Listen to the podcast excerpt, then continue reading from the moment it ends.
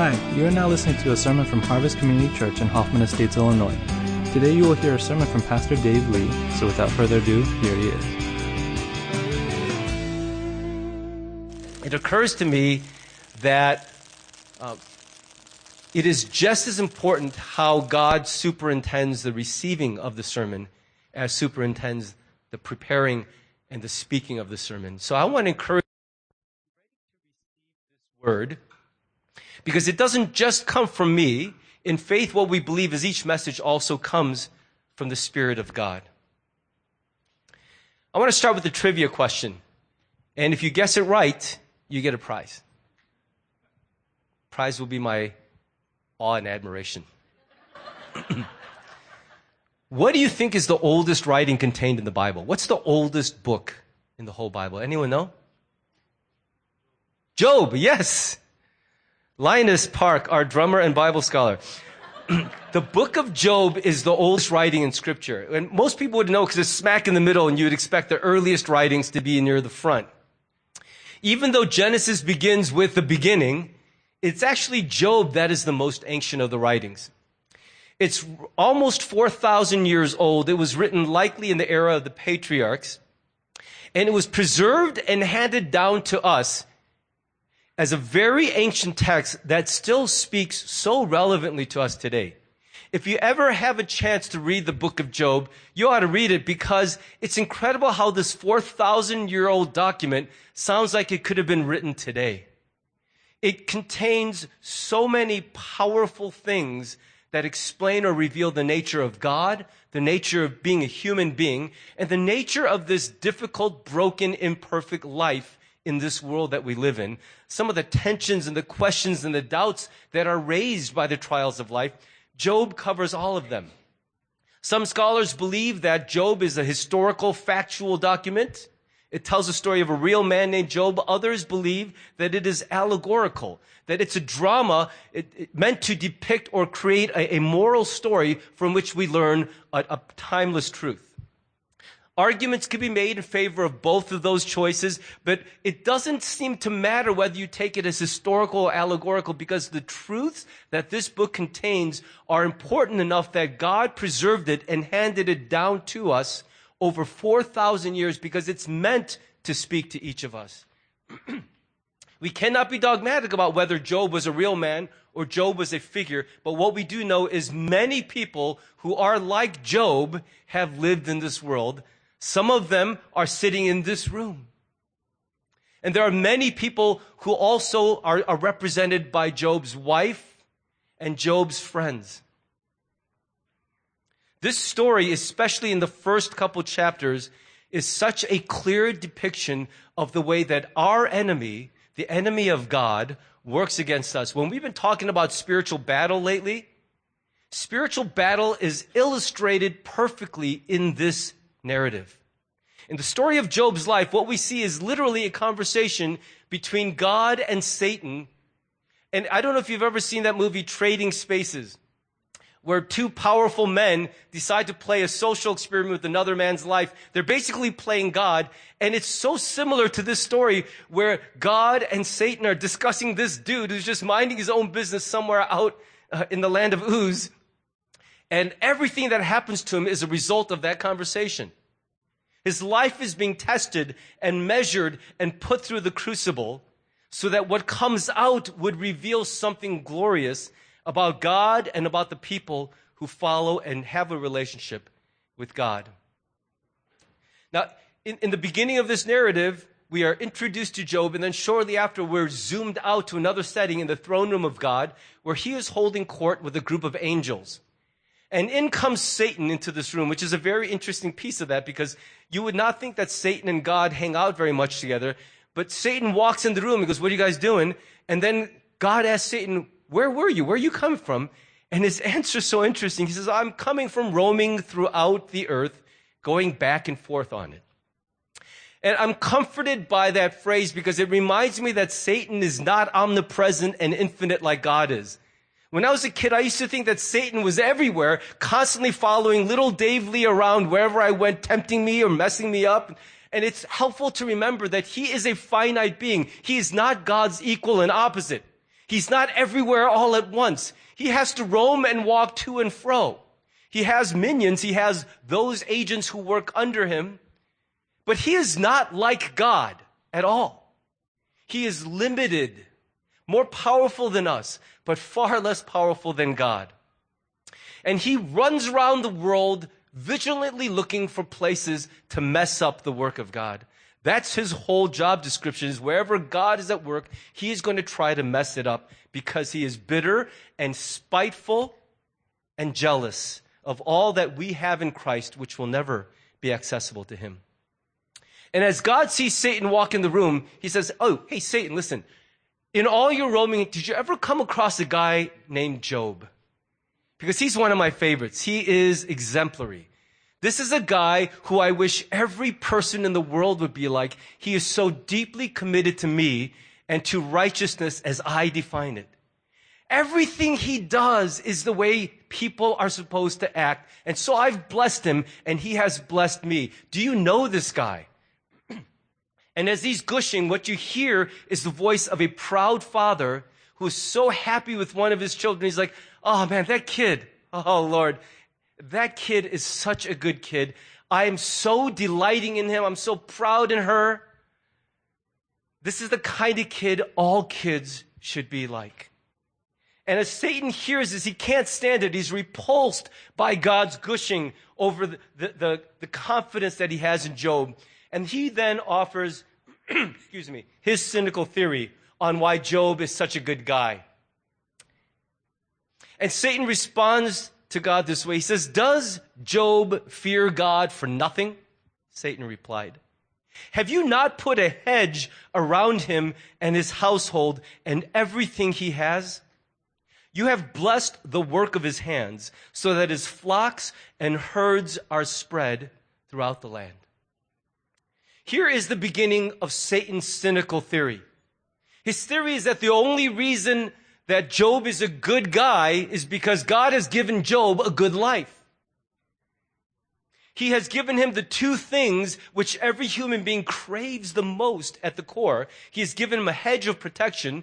That, that's something we all desire to be safe, to be well. We're all looking for a hedge of protection around us. And that he's also blessed him, which is biblical language for provision. These are the two things we chase with all our might, protection and provision. Isn't that what every human endeavor ultimately is chasing? Is to be safe and to be well provided for. To have much and to not lose it. To know that what I have is a lot and that what I have cannot easily be lost. It will be mine through all thick and thin. This is the drive that motivates all of human life. And God has given Job more than his share of both of these things. Everything Job touches turns to gold and nothing Job has rots. It doesn't break. Everything is good. He's always protected. And Satan's theory is, why would such a man not be a good guy? It's not you he is responding to God. It's all the good things you've given that he's responding to. Now, to be honest, Satan's theory is not that far fetched, is it? Doesn't that describe most human beings? Can, can, we just be honest? The super spiritual, like, oh, that's messed up. Come on. How do you act? How do I act? What drives so much of our favorable response to God? So much, I mean, it's interesting how I see in America how many churches that are very large are filled with comfortable middle class people. And I'm wondering, for all of us, how would our faith be sustained if the things that we have were lost? The things that matter most to us. What if we suddenly felt like God had removed his hedge of protection and we were exposed out there on our own? No one had our backs. We're, it's us against the world and the world is cruel and no one is covering our rear guard. See, we look at, at Job and this conversation between Satan and God, and we think, well, people should just respond to God and not for the good things God gives. But Job is actually an extraordinary person, but Satan's theory describes the majority of the human race. We respond so much more to the good things God provides than to the good God himself. I wonder if that conversation in heaven's throne room about Dave Lee, how that conversation would go. Oh, you think Dave's such a good guy? Well, let me take away. And God's like, ooh, that's a toss up. I'm not, we'll see how it goes. It's like watching every Bears game. At the start, you're like, come on. And you're like, I don't know. I'm, I'm not confident, but I'm optimistic. I'm hopeful. Please cross my fingers. I wonder if God feels that way about us. If we were to lose all the protection and all the provision which we take for granted so many days, where would our faith be on the other side of that? I want us to be careful not to judge the characters of the story too harshly because they represent the majority of the human story. Then Satan begins to build on his theory and says, Let me make a proposal, God. Now stretch out your hand and strike everything he has and he will surely curse you to your face. The Lord said to Satan, Very well then. Everything he has is in your power, but on the man himself, do not lay a finger. Then Satan went out from the presence of the Lord. This morning's message is entitled Our Enemy, the Destroyer, because here today, what we see is a picture of Satan who loves to destroy things. There is a strange impulse in some people when they see a beautiful, clean, organized thing that they have a fantasy about breaking it, about destroying it. It's weird. You see that sometimes in movies. I don't understand. When I see freshly fallen snow, I can't even stand to step on it. But some people just love to mess it up. And what we're learning is somewhere at the heart of Satan is this desire, this delight in destroying the things God calls good. Satan is the destroyer of families and friendships and churches and neighborhoods, workplaces, dreams, careers, even physical bodies. Everything which God created and he called good, Satan hates. And one of his central activities is the destruction of all the things that God treasures and calls good. We learned in the past weeks that he also attacks our spirits by accusing us by shaking our confidence in the standing we have through Christ.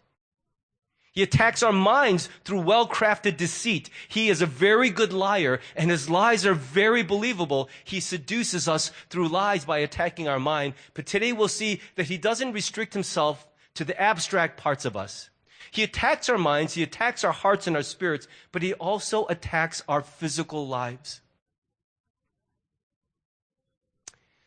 Satan's theory is that if Job loses all that he has, then God will lose Job.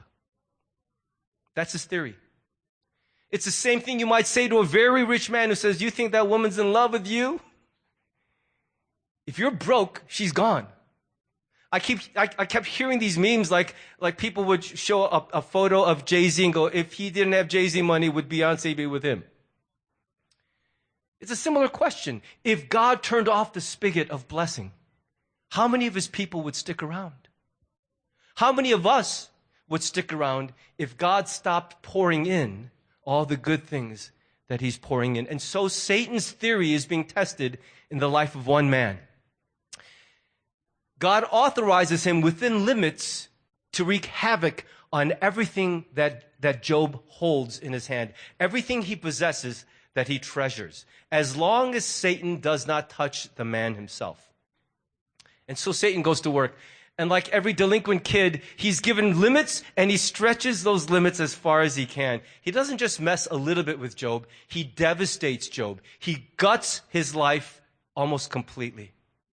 When you think about what he has, it's considerable.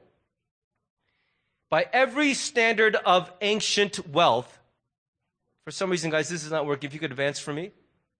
By every standard of ancient wealth, Job was a very, very rich man. In the ancient world, children were a particular mark of prosperity and blessing.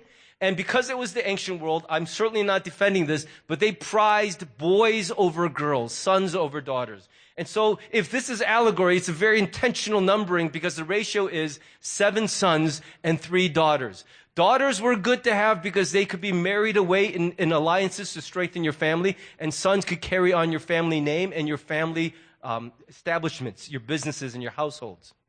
That was the worldview of the ancient world. And in that framework, he has twice more than twice as many sons as daughters. That ratio is very particular.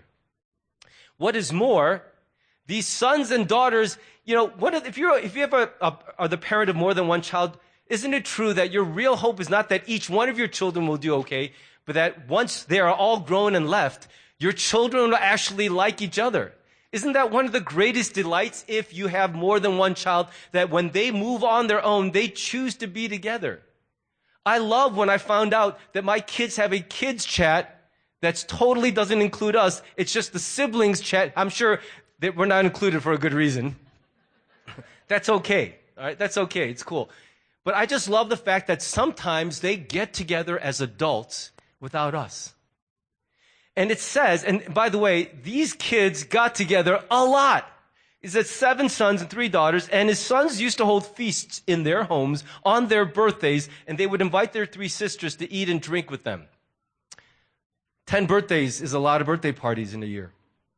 And it seems like they got together all the time, and yes, in parentheses, they got together and ate a lot, drank a lot, caused a lot of trouble, and the dad had to come in and purify them spiritually but they liked to get together. And so the picture here is not just a man who has a large quantity of things, but he has a high quality of things.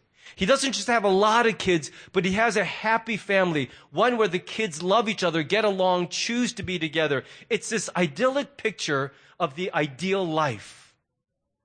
On top of that, another great measure of wealth was land, livestock, and servants that were under your household. And by that measure, all of those things he had. Uh, can we look at verse 3 there? Yeah, there you go.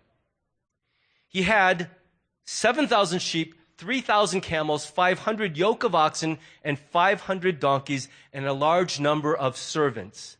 Along with that is the presumption you have enough land and enough grazing lands to house all those, those animals, to raise them well, and so some scholars today have extrapolated that level of wealth to today's dollars and estimate that it's very likely Job had a nine figure net worth. He was in the hundred million plus club.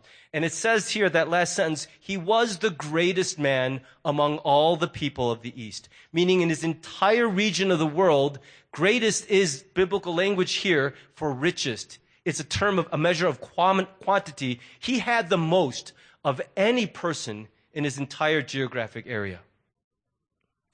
Then one day, Job gets a messenger who runs frantically onto his property and he delivers crushing news.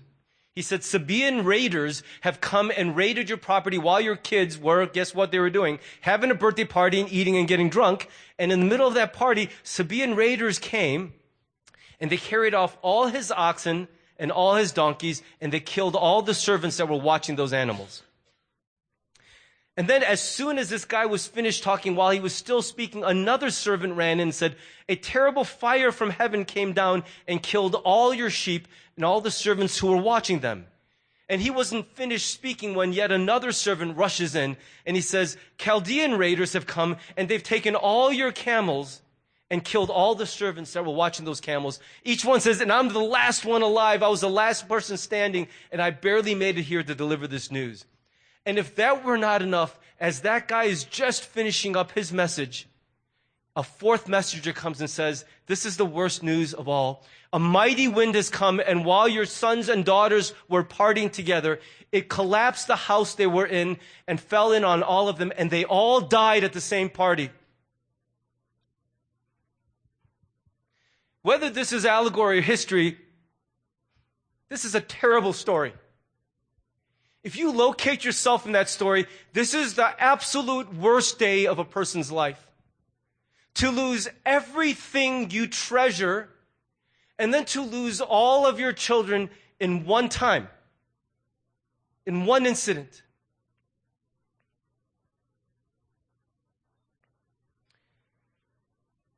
You know, when you read Job's response, you have to be careful not to think he's just a religious guy who brushed it off, denied his feelings. This broke him. This news would break anybody. And it's interesting that in all of his meddling with Job's life, Satan doesn't come out of the sky as this crazy red winged pitchfork carrying demon and doesn't do these crazy supernatural things. What does he use to mess with Job's life? He uses foreign raiding parties. He uses natural elements. Later, he will even use disease. Satan has authority to use the forces and the powers of this physical world to mess with our lives. Not every time that you're in conflict will it be Satan at work, but sometimes the people who are messing with you are not people messing with you. It is your enemy messing with you. And that person just happens to be a convenient, available resource. I don't want you to go as far as to start demonizing others and go, you are possessed by Satan. They were being used by Satan because his target was you. And God permitted it because it was important for his purposes for you to see what response comes out of you when people or natural forces or illness begin to take from you the things that you treasure most. It's important for you to know that about yourself. And it's only in suffering that the ultimate truth of that begins to come out. None of us have the wealth of Job, I don't think. We'll find out at the capital campaign. Maybe some of your surprises, you're like, I was Sam Walton in secret. Please surprise us. But I'm guessing that none of us have the wealth of Job. None of us would say, I'm the wealthiest person in Chicagoland. But you don't have to have that kind of wealth to identify with Job's story. Because all that you have is all that you have. All that I have is all that I have. It may be less than someone else, but everything I have is everything that I have. And whether it's big or small, if you take it from me, I have nothing left. I've never experienced that depth of loss. I've lost things, but I've never lost everything.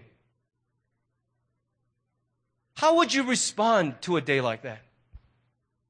How would you respond to a day where everything that you treasured, that, that formed your life, was taken away from you at once?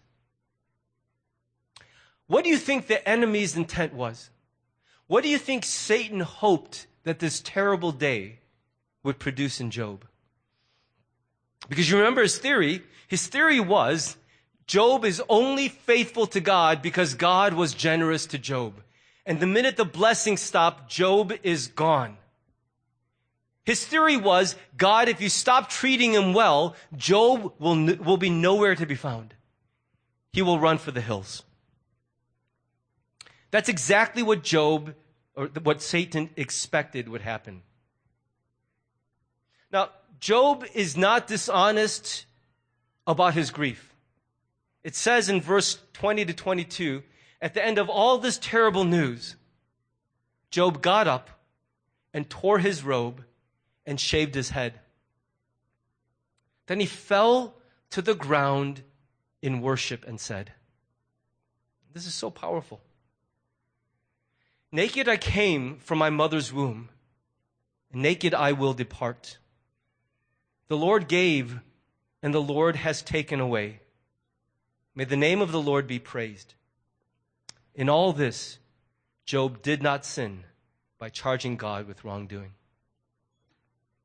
Those words are very intentionally chosen because it gives a window into what, what Satan's hopes were, what his agenda was, and how Job, in his response, thwarted the plans of the enemy and honored God deeply through his suffering.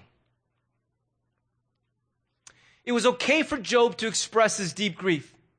He went through the process of mourning. That's what tearing your, your, your clothing and, and putting on this robe, shaving your head, that's all signs of grieving the death of someone close to you.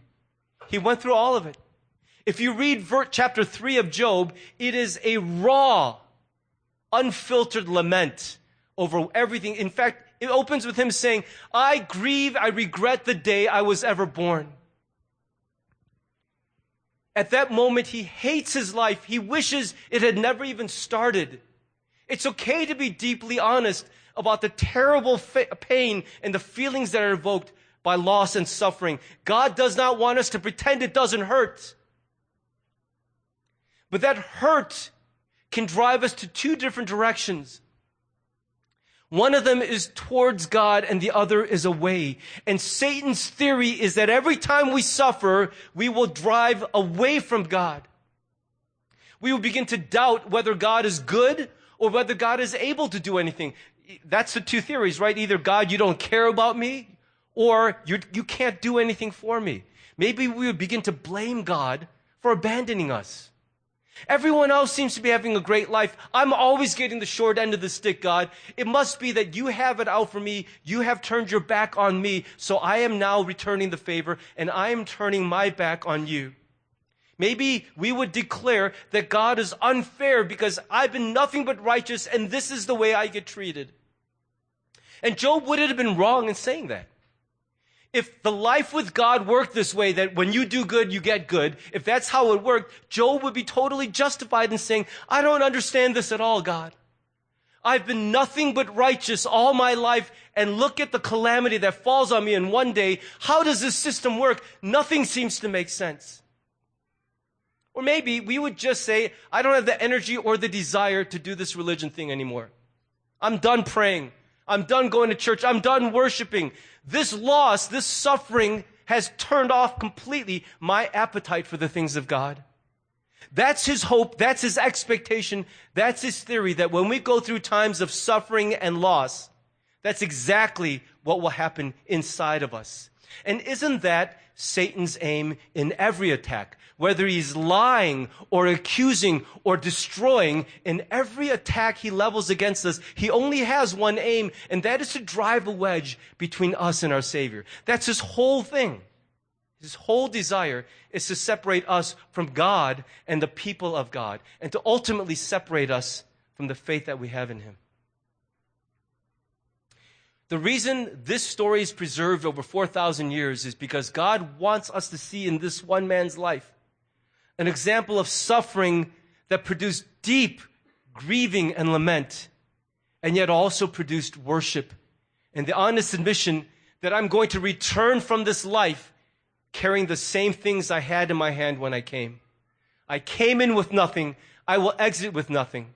You guys know we just moved, and when you downsize this much, half the things you've spent your life accumulating are now in the hands of other people. My, my treasured possessions accumulated at great expense over decades is all over Chicagoland. And that's what happens ultimately when you leave this world. Everything you amassed belongs to someone else. You don't take a single thing with you. Job, in his time of ultimate loss, was able with clarity to say, This is terrible. But at the end of everything, that's how I'm going to return to God. And so I'm going to keep praising God because he's taken away everything, but he hasn't taken away himself yet. And he refused to blame God for the suffering in his life. Satan's not satisfied. He's like, fine, I lost round one, but uh, you put some rules on me. You tied my hands. You told me I can mess with Job's stuff, but I cannot mess with Job. That's why he's still around. What, what would you say if you came across Job right after he lost everything. You'd be speechless. What words can you offer of comfort to a man like that, right? I might say something like this. Hey, Job. I don't know what to say, man. It's terrible. But look, at least you have your health. Have you heard those words? At least you have your health, man. Live to fight another day. What you've lost, you can regain. At least you're breathing. Thank God for that. I, I, wouldn't say that to be trite about his suffering. Just what else can you say? So maybe you might say something like that under these circumstances. I recommend you don't do it. But that's probably what you might say is, hey, at least you have your health. And that Satan would agree with you. See, that's exactly it. We've taken away everything in his hand, but his hand is still healthy. God, let's see what happens if you take away the restrictions and let me mess with the man himself. Skin for skin, Satan replied. A man will give all he has for his own life. And isn't that true? Would all of your assets be worth anything if you're about to die? If someone said, every penny you have, and I'll extend your life, you'd give it. But he says, now stretch out your hand and strike his flesh and bones, and he will surely curse you to your face. And that's interesting the way Satan phrases it. He doesn't just want, want Job to be discouraged and walk away from God. He wants Job to curse him to his face. Some people I know have done that as their parting act spiritually.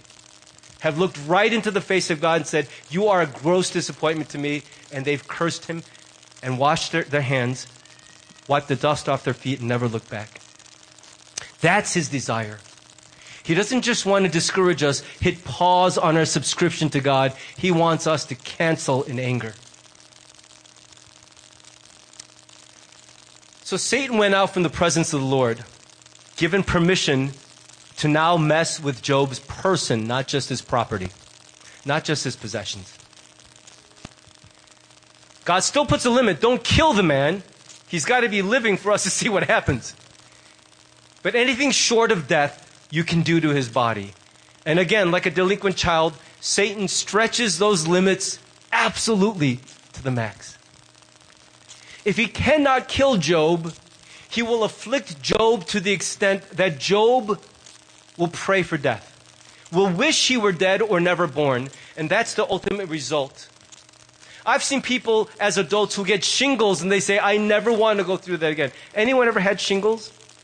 You know, I'm, why am I asking you to raise it? Why? That's, uh, HIPAA's going to come and, you don't have to raise your obvious, but if you've had it or know someone who's had it, it's just awful. I've never had it, but I've been around people who've had it, and it just looks like the worst thing.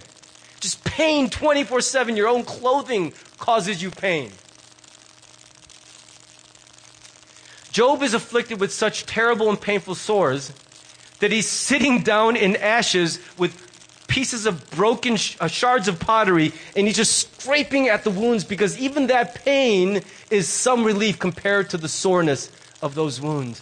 This is a man in terrible shape. He's just sitting in quiet. He refuses to curse God. And even in this medical affliction, he's sitting in a heap of ashes, just trying to comfort himself in some way find some measure of relief. Job's wife comes upon him and she can hardly take in what she's seeing. She sees him fighting for his integrity before God in the midst of all his loss and suffering, and she just, it breaks her. She can't take it anymore. I've heard some terrible interpretations of this verse, but in this woman's defense, she has lost as much as Job has. She's not a nagging wife. She's not an irritant. She's a human being who has lost everything too. She's not in this story as a way of saying, look how bad nagging wives can be when you're struggling. I've heard that from the pulpit. Terrible interpretation. This is a woman who has lost all her wealth, all her status, all her children, and these are not just children that she sired, she birthed them. They passed through her body into this world. Her grief is as great as Job's, and maybe she doesn't have the medical affliction at this moment. But I don't think her words, are you still maintaining your integrity? Just curse God and die. It's her way of saying, be done with it already. Why are you hanging on like an idiot to this loyalty to God? What are you gaining from it? What is there to worship, Job? How can such a God be worthy of devotion? How do you keep worshiping a protector who hasn't protected? How do you keep worshiping a provider who doesn't provide? What is the point of worshiping this God? We have worshiped Him faithfully all our lives, and in one day He took away everything from us. Why are you still holding on? And in this, if this is allegory, she represents the vast majority of the human spirit. This is the sanest response to suffering. It's the most logical, the most normal, because that's the way the whole world that we know works. You act right, you get right. You play your cards, you get good results. This is unfairness in the most deep level. And none of it makes sense. This is the mystery to the unbelieving world, is why anyone of faith would continue to trust in God, worship God, be faithful to God when He has stopped giving them all the things that they would seek God for. Because at the end of the day, most people turn to God for something, not because they're turning to God, but they turn to God for the things which God can provide. And if God breaks his side of that contract, there's no motivation left to play our end of it faithfully. I think it is in suffering that the great difference between belief in God and relationship with God are shown most clearly. It's in suffering that this is differentiated. Everyone believes in God at some level. And in fair weather, believing in God is enough to draw us to church, to draw us to have quiet times. But a relationship with God shines through when the normal contract is broken. When God appears to have stopped playing his part, and we're left to continue playing ours. And the only way we can play it is if we trust Him in the end. Right now, it looks like you've stopped writing my story, but I still believe you're holding the pen in your hand. If I just wait and I trust in you, you will finish the story. You will show yourself to be merciful and kind one way or the other. I will not bail. And this is what suffering tempts us to do. It tempts us to exit the story prematurely and not see how God intends to finish it. I understand the spirit of Job's wife very well.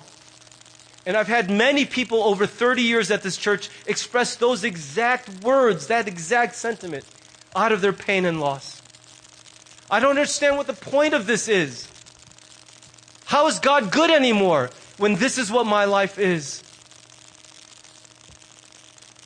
Job stands as an example to us that it's possible still to acknowledge the goodness and trustworthiness and worthiness of God to be worshiped in the midst of all of our suffering and loss. Job says to her, You're talking like a foolish woman. This is not an insult. He's saying, you're, you're using the world's logic, and you're right. I look like a fool to everyone else. But in the eyes of God, that is the foolish thought. Should we accept only good things from God and call him God? Should we not also be willing, if he is truly God, to accept everything which he permits in our lives because he knows more than we do? He has purposes we cannot understand, and so often he uses the hardest parts of our lives to produce the most refined gold out of us. Later, Job will even say that I emerged out of this terrible trial, I emerged as gold. His faith, his relationship with God was not just something that endured, it flourished, it became more refined as a process, uh, uh, as a result of this suffering. It is through hardship that some of the most important parts of our inner being are forged. How many of you guys would be interested in a story of a person who said, you know, ever since the day I was born, silver spoon in my mouth, nothing but good luck. Everywhere I drive, it's green lights. Uh, I, and that's my life. And I'm a good guy because I've had nothing but good times. And you're like, boring. When people ask you your story and they say, tell me about you, what makes you you, how often is it the result of the trials and hardships you've survived that forge your deepest character? the things that are most fiercely owned by you. This is the core of me. This is who I really am. This is who I cling to. I know this is true of me because in hardship it remained. All the fluff flies away when hard times come, but the core of who we are remains. And so Job says this is not a good season for us. God is pouring out his bad luck bucket on our family. But I will not just receive good from God and not the bad. I will receive everything from God that He has because at the end of the day, the finish of this story is His to write, and I'm not going to bail early.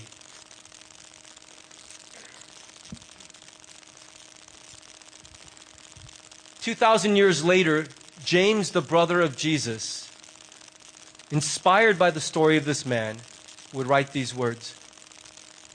We give great honor to those who endure under suffering. For instance, you know about Job, a man of great endurance. You can see how the Lord was kind to him at the end. For the Lord is full of tenderness and mercy.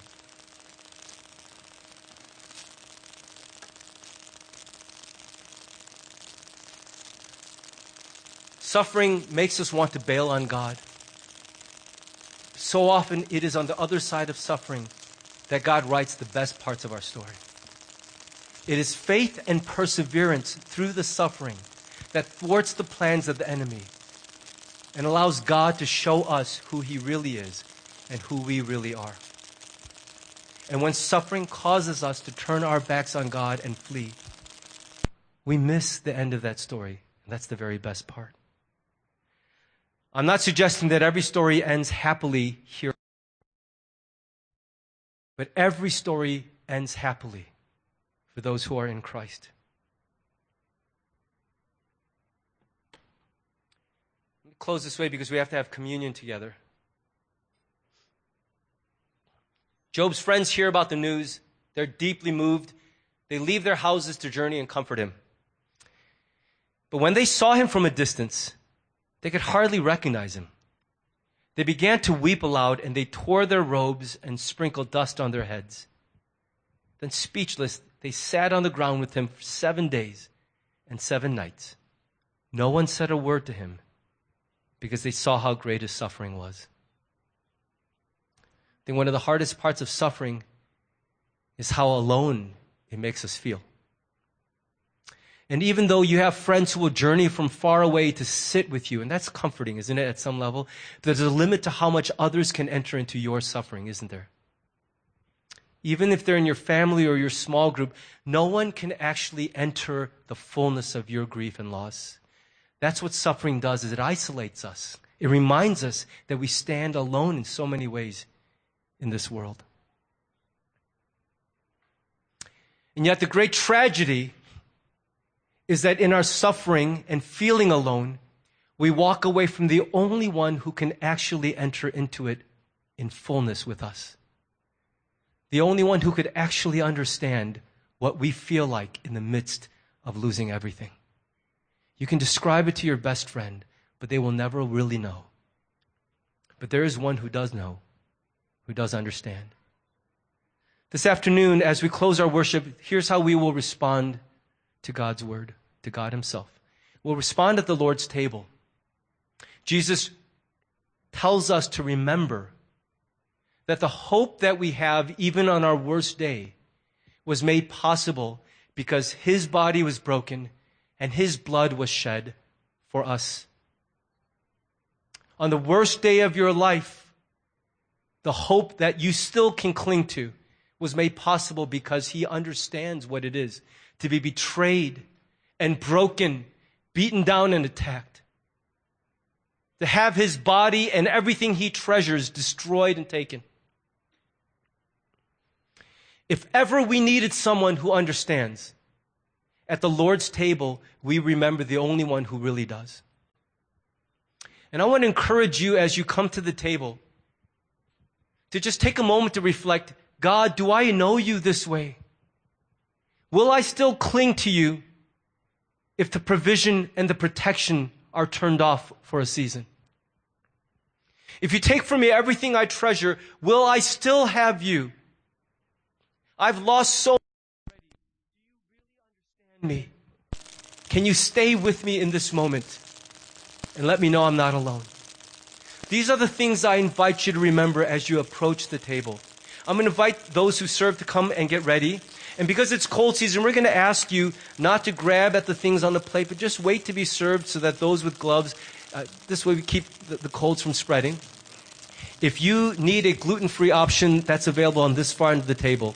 And we're going to do Scottish style communion, which means as you feel ready, we would ask you to come forward and spend a moment at the table just preparing your heart. And then as the elements are served to you, take it at the table and then return to your seat to make space for another person. I'm going to pray for us, and I'm going to invite you to respond to God at the Lord's table today.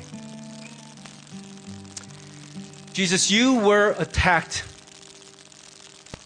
And like Job, you were attacked not because you'd done wrong, because God had a purpose in permitting it.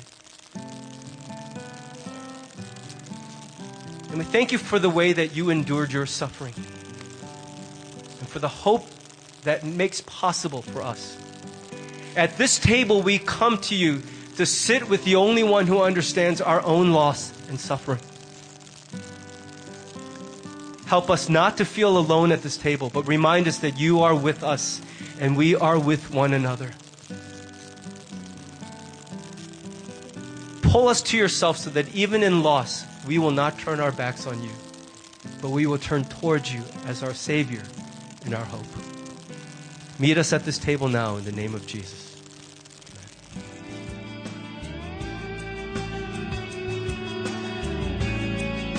Thanks for listening to the sermon from Harvest Community Church.